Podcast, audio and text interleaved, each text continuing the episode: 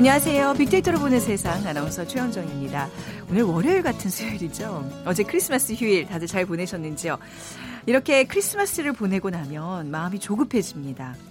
정말 한 해가 저물고 있구나 실감하게 되죠. 올 한 해 돌이켜보면 진짜 많은 일들이 있었습니다.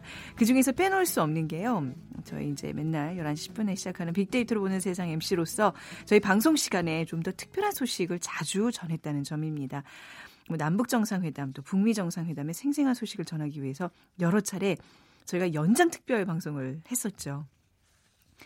그런데 저뿐만의 느낌은 아닌 것 같네요. 우리 국민들도 저와 같은 마음이신 것 같은데 한 여론조사 결과 국민 10명 가운데 3명은 올해의 뉴스로 남북 정상회담을 꼽았다는 결과가 나왔습니다.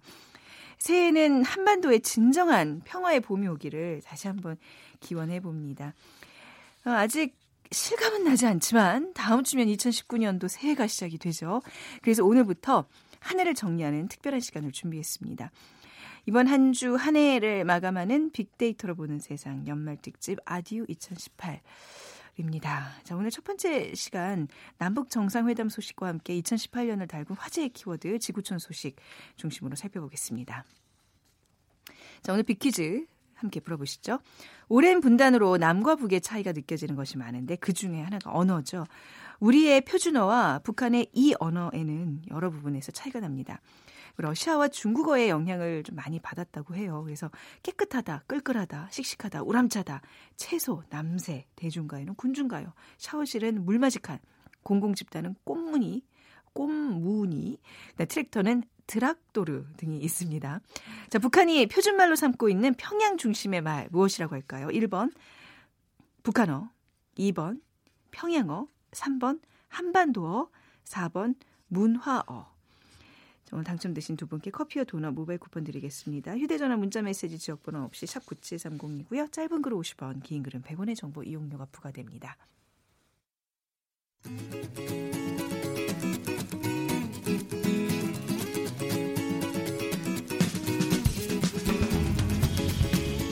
우리가 보는 세계. 세계가 보는 우리. 빅데이터로 분석한 세계의 이슈들. KBS 1라디오 빅데이터로 보는 세상. 빅데이터, 빅데이터 월드. 키워드 네, 빅데이터로 보는 세상 연말 특집 아듀 2018 첫 번째 시간입니다. 2018을 달군 화제의 월드 키워드 함께 얘기 나눠주실 분들입니다. 임상훈 국제문제 평론가, 빅커뮤니케이션 전민기 팀장 두 분 함께 모셨습니다. 어서 오세요. 네, 안녕하세요. 네. 자, 임상훈 평론가님 오늘 네. 그 이제 2018년 한 해를 좀 우리가 이제 키워드로 살펴볼 텐데 올 한 해 지구촌은 어떻게 평가를 할수 있을까요? 어떤 해였을까요? 한마디로 한다면요. 네. 어, 이제 여러 가지 이슈가 그 충돌했던 그런 한 해가 음. 아니었나. 물론 음. 그렇지 않은 해가 없기도 하지만요. 올해 같은 경우에 예를 들자면은 고립주의와 음. 다자주의의 네. 충돌이랄까 네. 뭐 음. 이런 것도 있었고 그 다음에 이제 어 특히 이제 극우 포퓰리즘이 네. 어 유럽이라든가 또뭐 음. 미국도 그렇다고 할 수가 미국, 있고요. 유럽 네. 예, 그런 어, 이슈가 이제 굉장히 그렇죠. 많이 부각이 됐던 그런 한 해이기도 네, 하고 반이민 반난민 이런 정책이 그렇죠. 그런 걸로 인해 가지고 이제 그 국민들이 굉장히 어 이렇게는 안 되겠다 음. 하면서 이제 그 기존 정치 시스템에 대한 어떤 그 반항 그리고 어떤 새로운 뭐 모색 근데 네. 그런 새로운 모색이 좀 희망적인 방향보다는 네. 어왜 이런 어. 목소리가 나오는 그런 우려스러운, 어, 우려스러운 음. 그런 일들도 많이 있었고요. 네. 뭐 우리 민족을 보더라도 우리가 2017년에 비교했을 때 정말 많은 것이 변하지 않았습니까? 그렇죠. 네. 아직까지 아직은 갈 일이 많이 남았지만 그래도 그래도 한 해를 돌아보면은 얼마나 참 다행스러운 일이 아닌가 싶은 음. 그런 생각도 들고요. 네. 자, 어, 올 한 해 지구촌을 달군 화제 키워드 먼저 살펴보겠습니다.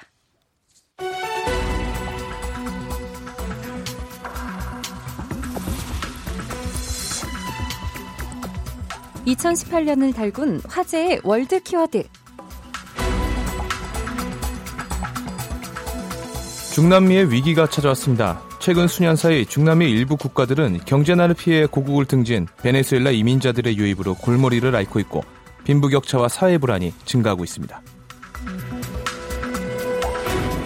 사우디아라비아의 반체제 언론인 자말 카슈크지가 10월 터키 이스탄불 주재 사우디 총영사관을 방문했다가 실종 후 결국 살해됐습니다.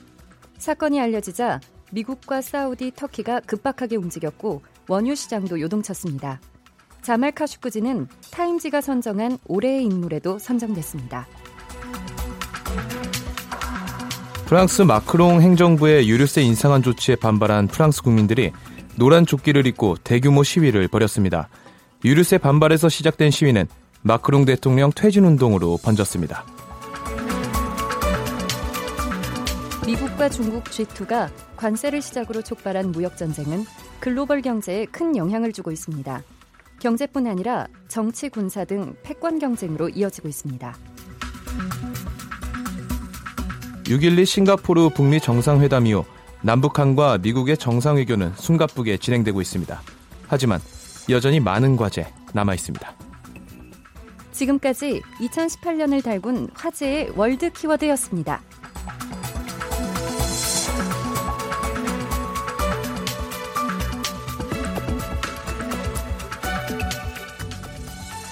KBS 성우실의 김용 씨와 신온유 씨가 이 키워드 정리해 주셨습니다. 저는 첫 번째 키워드부터 이제 또 부지런히 가보겠습니다. 올 한 해 앞서 뭐 오프닝에서도 말씀드렸다시피 한반도 문제가 가장 뜨거운 우리의 주제가 아니었나 싶습니다. 그래서 오늘은 또 특별히 데일리 NK 강미진 기자 모시고 또 북한에 관한 얘기 좀 자세히 또 드려 또 보도록 하겠습니다. 어서 오십시오. 네 반갑습니다. 네. 안녕하세요. 안녕하세요. 네.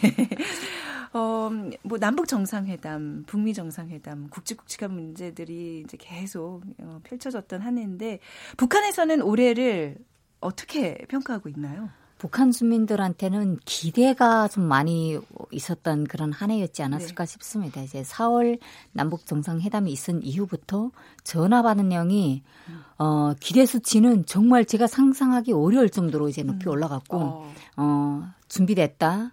이제라도 우리는 출발선에 서 있다. 뭐 이런 음. 어 말들이 나오면서 북한 주민들 대부분에게 기대를 줬던 네. 그런 희망의 한 해였지 않았을까 싶습니다.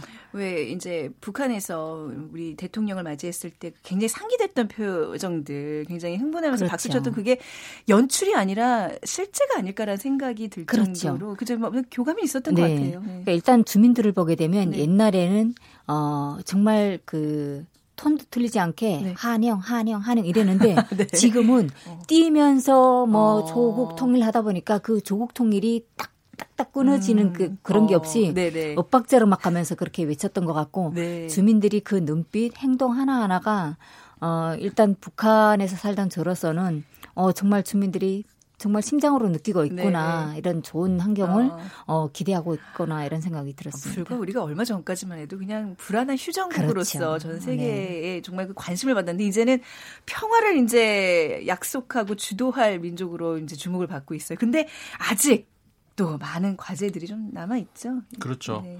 그뭐 북미 정상회담이 열린다 음, 발표가 네. 났을 때 정말 저는 귀를 의심할 정도로 예, 예. 미국하고 북한이 진짜 정상이 만난다 음, 이게 진짜 상상이 안 가는 상상이 안 갔죠. 네, 저도 그렇습니다. 그런 걸 본 적이 없잖아요. 우리가 네. 어, 그랬는데 그래서 이제 그날 그 우리 모두가 정말 음. 눈을 크게 뜨고 지켜봤던 싱가포르 북미 네. 정상회담 물론 결과적으로 이제 그 우리가 기대했던 것만큼의 음. 얻어지진 않았지만 네. 어떻게 보면은 단시간에 모든 거를 다 얻겠다는 것이 어, 더 일을 그르칠 수도 있는 것이고요. 네.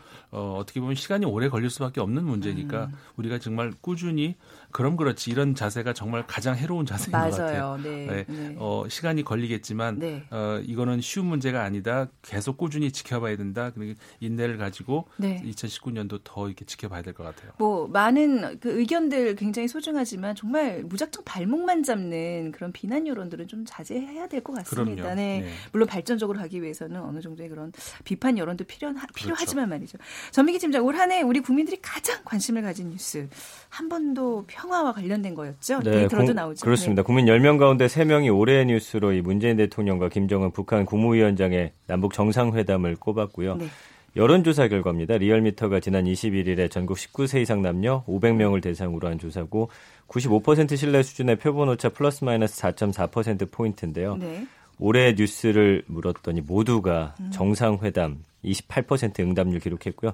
그 이후에 뭐 최저임금이라든지 미투, 소득주도 성장, 사법농단, 집값, 방탄소년단, 갑질, 지방선거, 가상화폐, 평창올림픽 네. 이런 순위지만 어쨌든 20%를 넘은 건 정상회담이 유일했습니다. 어떤 키워드들이 가장 많이 언급됐어요? 어, 남북 관련 키워드 올해 1월 1일부터 460만여 건 언급됐고요. 역사적 네. 남북회담 연관어 1위였고 음. 평창 동계올림픽이 2위였습니다. 그 네. 그 이후에는 남북 단일팀, 판문점, 백두산 등의 연관어가 차례로 순위에 이름 올렸고요. 네.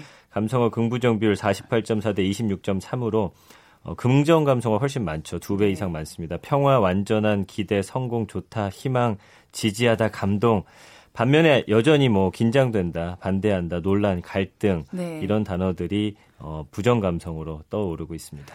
예전에 우리 강미진 기자님 그 이번 이제 2018년을 전후로 해서 그러니까 전에는 좀 어떤 통화나 뭐 어떤 교류 같은 게 좀 많이 삼엄했다면 그 이후에는 좀 조금 더 자유로워진 분위기가 느껴지나요? 어떠, 어떠세요? 어, 자유롭다고 하기보다 조금 더 주민들한테 예. 조금 이전보다는 음. 어, 보장된 그런 음. 어, 좀 안정적인 그런 환경이 좀 마련됐지 않을까 싶은데요. 일단 무역을 하는 그런 업체들도 어, 예전에는 통화를 해도 불법 통화기 때문에 아. 중국하고 아. 많이 두려워했었는데 네. 최근에는 국가기관에 딱 보증을 하고 음. 그 시간에 통화를 이제 옆에 있어도 통화해도 되고 어, 하지만 또 일반 주민들에 대한 거는 조금 차원이 다르게 통제를 하고 있는 그런 네. 모습을 보이고 있지만 전체적인 흐름으로 봤을 때는 북한도 어, 어느 정도 어, 뭐법 적인 그런 질서라든가 뭐 처벌이라든가 이런 데서 순위가 아주 낮아지고 좀 안정을 네. 좀 찾아가고 있는 그런 느낌이라고 합니다. 어, 그러니까 확실히 좀 네. 서서히 어떤 평화의 기운이 주민들 사이에도 그렇죠. 좀 스며드는 네. 느낌. 그게 중요한 거잖아요. 네. 네. 그래서 요새는 주민들이 그러더라고요. 어, 일단은 어, 뭐 뭐든 이제 한 번에 한다 하기보다 네. 천리길도 한 걸음에 시작이 되지 않냐. 네, 이렇게 하고 얼마 전에 한 여성은 이런 얘기를 했어요. 네. 어, 우리가 어렸을 때 배웠지 않냐. 토끼와 거북이 그 음, 경주 그 이야기처럼 어. 빨리 가는 거는 어딘가 문제가 생길 수도 있지만 네. 어, 남북이 다 이렇게 통하고 어, 마음을 합쳐서 천천히 가다 보면 정말 음. 큰 것을 이룰 수 있다. 네. 오, 진짜 뿌듯하더라고요. 어, 굉장히 그, 예, 그, 뭐, 통찰력 있는 얘기를 네. 해주고 계시네요. 주변 그렇죠. 분들도. 2019년, 내년이 중요합니다. 어떻게 전망하시는지요? 어, 저도 좀 내년은 좀 밝게 전망을 해보고 싶은데요. 네. 일단 내부 주민들이, 어, 예전에는 주변 환경이 좀 어수선하고 이러면 불안해하고 막 이랬잖아요. 네. 근데 지금 어제도 이제 크리스마스 그런 축하 메시지를 북한 종교단체에서 보내왔잖아요. 네. 이거는 정말 대박 큰 일이거든요. 음. 그런 것만큼 북한이 차츰차츰 주민들한테 어떠한 자유라던가 뭐 조금 이런 걸 허용을 하다 보면 음. 북한 내부 전체가 좀 밝아질 것 같고 한반도 상황이 어, 올해보다는 조금 더 한 걸음 나아간 그런 네. 좀 어, 진정성 있는 그런 좀 걸로 좀 나가지 않을까. 김정은 위원장도 좀 어, 새해는 좀더 과감한 그런 정책을 펼치지 않을까 싶습니다. 내년에 이 자리에 더 많이 나오셔서 좀 더 이렇게 많이 더 흥분된 상태로 우리가 어, 이번엔 이랬다. 뭐 다음에 또 어떨 것이다. 그런 날이 좀 빨리 왔으면 좋겠어요. 바로 네. 내년인데 며칠 안 남았는데. 자, 올 한 해 가장 큰 이슈였던 한반도 문제. 어, 북한 매체 N, 북한 문제를 다루고 있는 NK데일리의 강미진 기자와 나눠봤습니다. 오늘 말씀 잘 들었습니다. 감사합니다. 네. 여기서 잠시 헤드라인 뉴스 듣고 오겠습니다. 육아휴직에 들어가 석 달이 지난 후 지급되는 월급의 상한이 100만 원에서 120만 원으로 하한도 50만 원에서 70만 원으로 오릅니다. 과기 정통부는 오늘 혁신 성장에 필요한 인재를 체계적으로 양성하기 위한 4차 산업혁명 선도인재 집중 양성 계획을 발표했습니다. 성탄절인 어제 파인텍 노동자들이 단체 협약 이행 등을 요구하며 75m 높이 굴뚝에 오른 지 409일째를 맞아 고공농성 세계 최장 기록을 깼습니다. 신일 철주금을 상대로 손해배상 소송을 내 올해 10월 한국 대법원으로부터 원고 승소 확정 판결을 받은 강제징용 피해자들이 신일 철주금을 상대로 재산 압류 절차를 진행하기로 했습니다. 교육부는 지난 24일 오후 5시 30분을 기준으로 학부모에게 폐원을 알린 유치원이 94곳, 지역교육청에 폐원 신청을 한 유치원이 10곳, 폐원 승인까지 받은 유치원이 2곳으로 모두 합쳐 106곳에 이른다고 밝혔습니다. 지금까지 헤드라인 뉴스 조진주였습니다.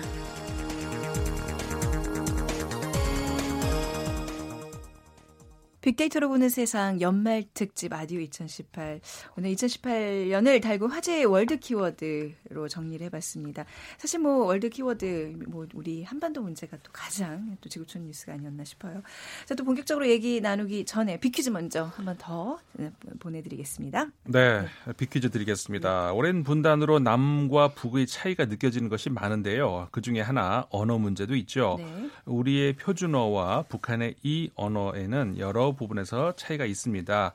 러시아어와 중국어의 영향을 받아서 달라진 부분이 많이 있다고 하는데요. 예를 들자면 우리 깨끗하다를 거기선 끌끌하다, 식식하다를 우람차다, 채소를 남새라고 한다고 하고요. 대중가요를 군중가요라고 한다고 합니다.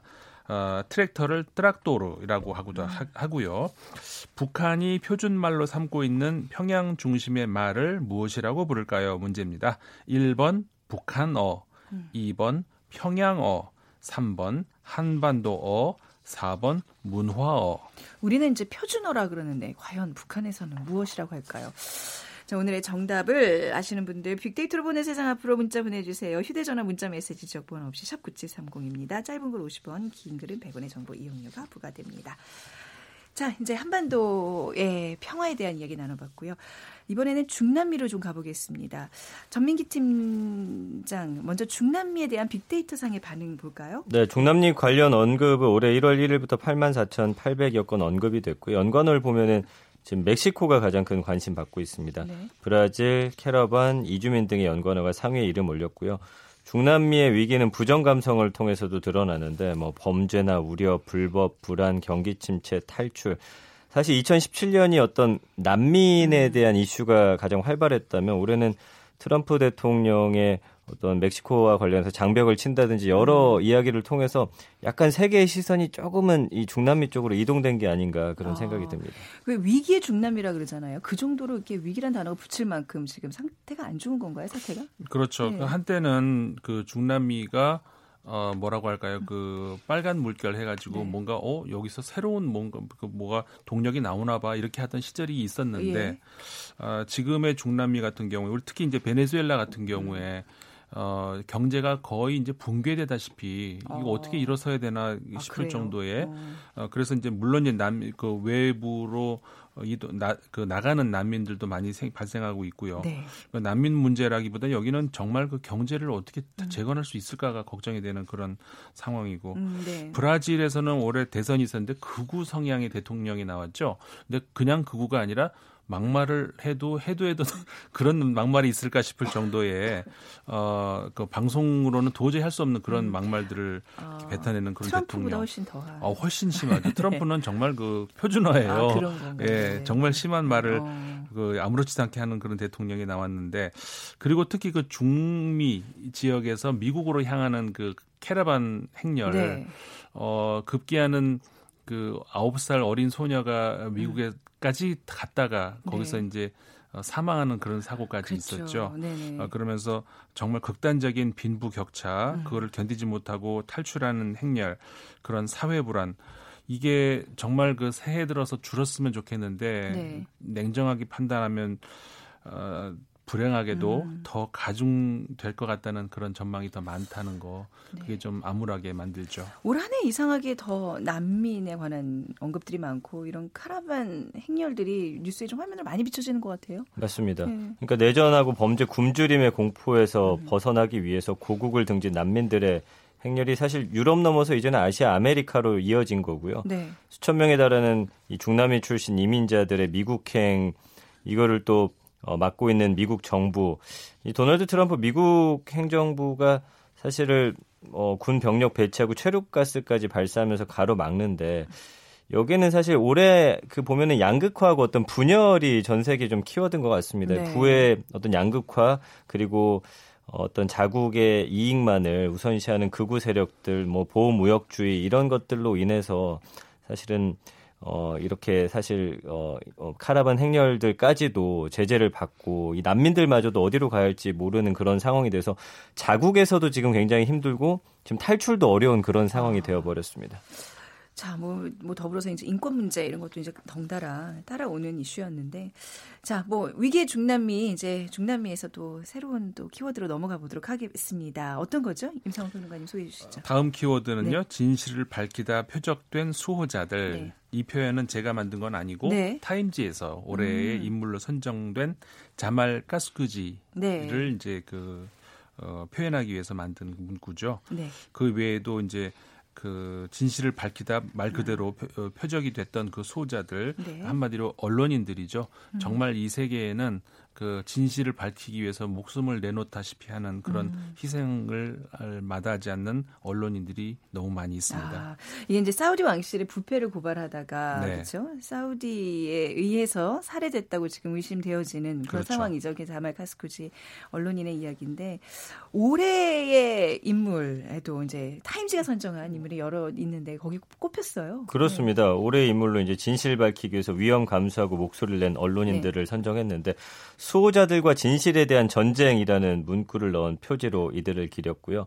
진실의 수호자로 4명의 언론인과 1개 언론사가 꼽혔습니다. 그중에 이제 말씀해 주셨던 자말 카슈크지가 있고요. 미얀마 군부의 로힝야족 학살 사태를 보도한 다음에 현지 당국에 체포돼서 수감 중인 지금 로이터 통신 기자 와 론과 초 소에 우 그리고 로드리고 두테르테 필리핀 대통령의 독재 참상 비판하다 또 네. 기소된 온라인 언론 래플러의 마리아 레사 대표. 음. 그 지난 6월에 편집국 총격 사건으로 언론인 5명이 사망한 미국 메릴랜드주 지역 신문 캐피털 가제트 등인데 네. 올 한 해 지금 보니까 이 11일 올해 11일 기준으로 해서 2018년 최소 52명의 언론인이 어. 살해가 됐다라고 합니다. 네. 사실 이분들은 어떤 정의 그리고 올바른 진실 팩트를 전달하기 위해서 어, 싸우다가 이렇게 참. 좀 안타까운 일들을 당하게 된 그런 한 해입니다. 지구 전 곳곳에도 진실을 위해 정말 목숨을 내놓고 싸우고 계시는 참 언론인들이 이렇게 많다는 얘기에 좀 뭉클해지네요. 그렇죠. 네. 자 이번에 세 번째 키워드로 넘어가 보겠습니다. 네. 예. 세 번째 키워드는요. 프랑스의 분노 노란조끼. 아, 우리가 노란 조끼 얘기를 임상훈 평론가와 이제 여러 번 나눴는데 지금 네. 지금 양상은 어떻게 되고 있어요? 지금은 그 시위 자체는 많이 잦아들고 있고요. 네. 어 근데 이제 계속 토요일마다 이어지고는 있습니다. 토요일마다 근데 이제 주말마다. 예, 그런데 음. 어, 과거보다는 많이 이제 잦아들어지고 있고 네. 일단 그 마크롱 대통령이 굉장히 낮은 목소리로 음. 낮은 자세로 국민을 대하는 그런 것들이 이제 국민들한테 어느 정도는 어필을 하는 것 같은데 네. 새해 이제 어떻게 이게 또 전개가 될지 지켜봐야 되겠죠. 음, 네. 그러니까 이제 뭐 주말에 뭐 우리 예전에 촛불 시위 하듯이 주말마다 이제 생업은 이제 열심히 하고 네. 주말에 이제 그 쉬는 시간을 이용해서 모이는 군중들을 볼 수 있다는 얘기죠. 그렇죠. 최근에 또뭐 파란 시위 네. 뭐 색깔별로 다 갈 거면 파란 시위는 뭐예요? 그러니까 음. 이 노란조끼 시위 막던 프랑스 경찰관들이 네. 사실은 이 시위를 막고 반대편에 서서 정부의 입장을 좀 대변하고 있었지만 거기에 서 있으면서도 아 나도 사실은 저쪽에 있어야 되는 거 아닌가라고 생각하는 사람들이 아. 많이 늘어난 거예요. 네네. 그러니까 네. 이 사람들이 본인들의 어떤 근무 환경이나 처우 개선 요구하면서 본인들을 상징하는 파란 조끼를 음. 입고서 시위에 나선 거고 뭐 주요 공항이나 일선 경찰서 업무에 좀 차질이 있었고 네. 아무래도 이제 주말마다 열린 노란 조끼 시위 대응에 따라 어떤 피로감을 좀 호소하기도 했고요. 결국 네. 프랑스 정부가 경찰 노조하고 이틀간 협상 끝에 내년부터 경찰관의 월 기본 급여를 조금 인상하기로 합의를 했고요. 음. 그러니까 프랑스 정부가 아울러 경찰관들의 핵심 요구 사항 중에 하나였던 누적된 추가 근무 수당 지급도 이제 노조 측과 계속해서 논의하기로 한 건데 결국엔 그런 것 같습니다. 사실 어떤 이 노동자들을 대표하는 그 노란 조끼 행렬을 늘 반대해서 막고 있었지만 그렇죠, 네. 나 또한 한 명의 노동자였다라는 어. 그것을 본인들이 자각하기 시작하면서 이제 파란 조끼 아. 운동으로 이제 번져 나간 거죠. 참 왜 우리도 예전에 그 촛불 시위하고 이랬을 때 그 맞서 있는 공권력 경찰을 대하는 우리의 마음이 참 불편했었잖아요. 그럼요, 예. 그러니까 경찰 입장에서도 마찬가지고 비슷한 거네요. 그러니까 네, 맞습니다. 근데 여기는 이제 경찰도 공권력이긴 하지만 이제 나도 노동자라는 그런 입장에서 이제 파란 조끼 시위를 최근에 네. 벌였다는 얘기고. 유럽 같은 경우에 어. 이제 경찰 노조도 있고. 네, 뭐 우리는 없잖아요. 네, 경찰 그렇죠. 우리는 안 되잖아요. 네. 근데 이 노란 조끼가요. 프랑스를 넘어서 중동까지 진출했다면서요? 그러니까 지난 23일에 레바논 수도 베이루트 도심에서 정부의 부패하고 경제난에 항의하는 시위가 벌어졌고요. 네. 그 시위대 수백 명이 먹고 살기 너무 힘들다라고 외치면서 뭐 정부 청사하고 의회 건물에 돌 던지고 무장 네. 군인과 몸싸움 벌였는데 이 최근 프랑스 전역을 휩쓴 반정부 시위대처럼 노란 조끼를 입고 나왔습니다. 네네. 예, 그러면서 또 전 세계적으로 화제가 됐고요. 범아, 범아랍 일간 그 조간지는 초록 백향목 이 노랗게 물들었다. 그러니까 레바논의 상징이 이 백향목인데 백향목이요? 이게 노랗게 오. 물들었다라고 또 표현을 했어요. 그리고 또 지난 22일엔 이스라엘의 경제 수도 텔 아비브에서도 400여 명이 노란 조끼 입고서 물가 인상 반대 시위를 벌였거든요. 네. 그러니까 아랍권 민중 시위의 푸냥계와 같은 나라 튀니지에서도 지난 17일에 노란 조끼를 벤치마킹해서 빨간 조끼 시위가 또 수도 이 튀니스를 비롯해 주요 도시 곳곳에서 벌어지면서 아, 세계 경제가 확실히 지금 음. 어렵구나. 음. 그 안에 있는 우리 노동자들이 얼마나 힘든지, 일반 시민들이 얼마나 힘겹게 살아가고 있는지 지금 보여주는 상황이거든요. 그럼에도 불구하고 그 부의 양극화 굉장히 심해지잖아요. 우리나라도 사실은 지금 전체 상위 20%의 음. 뭐 연봉이 천만 원이면 하위 20%는 170만 원이다. 이런 보도가 음. 얼마 전에 나갔었는데 네. 이게 지금 전세적인 추세고 흐름이어서 음. 이건 우리만의 문제가 아니고 전 세계적으로 경제가 어려운 상황에서 부를 어떻게 또 재분배하고 네. 또 국민들을 잘 추스르면서 나갈 것인지 아마 모든 국가 수장들의 고민이 아닐까 싶습니다. 이런 어떤 기본권을 주장하며 거리로 나오는 전 세계인들의 흐름이 이게 올해 지금 연말부터 굉장히 세계 경제가 안 좋잖아요. 지금도 맞습니다. 이번 크리스마스를 또 해서 굉장히 뭐 미국과 일본의 증시가 좀 폭락하고 있고 어떻게 될지 네. 모르는 상황인데 굉장히 그 내년에도 전망은 좋지 않을 것 같아요. 이런 어떤 민중들의 운동 같은 전망 지금 계속 안 좋고 어. 그 블랙 크리스마스라고 주식이 지금 미국 2% 떨어졌는데 대공황 이후에 122년 만에 최고 많이 떨어진 거라고 하더라고요. 그렇죠. 예. 네. 뭐 우리 좀 지켜봐야 되겠지만 너무 또 동요될 필요는 없을 것 같고 걱정인데 많습니다. 자, 우리 노 노란조끼 뭐 좀 세계적으로 확산되고 있는 분위기 좀 살펴봤고요. 마지막 키워드 먼저 살펴볼게요. 네, 마지막 키워드는 미중 무역 전쟁입니다. 네. 이게 올 7월부터 시작이 됐었죠. 어, 그러니까는 미국과 미국이 먼저 이제 선전포고를 한 음. 셈이고 거기에 이제 저 방어하는 중국 간의 고관세 정말 그 높은 관세를 이렇게 서로 이렇게 저 타겟으로 몇몇 품목에 부과를 하면서 관세 전쟁이 이어졌지 않습니까? 네. 어, 물론 극적으로 휴전은 했습니다만은 최근에 또 화웨이 사태 우리 그 기억하고 있는 그 캐나다에서 화웨이 이 창립자의 딸이 체포가 되는 일이 있었지 음, 않습니까? 음, 네. 어, 그런 만큼 중국에 그러니까 중국 정부는 어, 조용히 어떤 관망을 하고 있지만 국민들은 굉장히 부글부글하는 모양이에요. 네.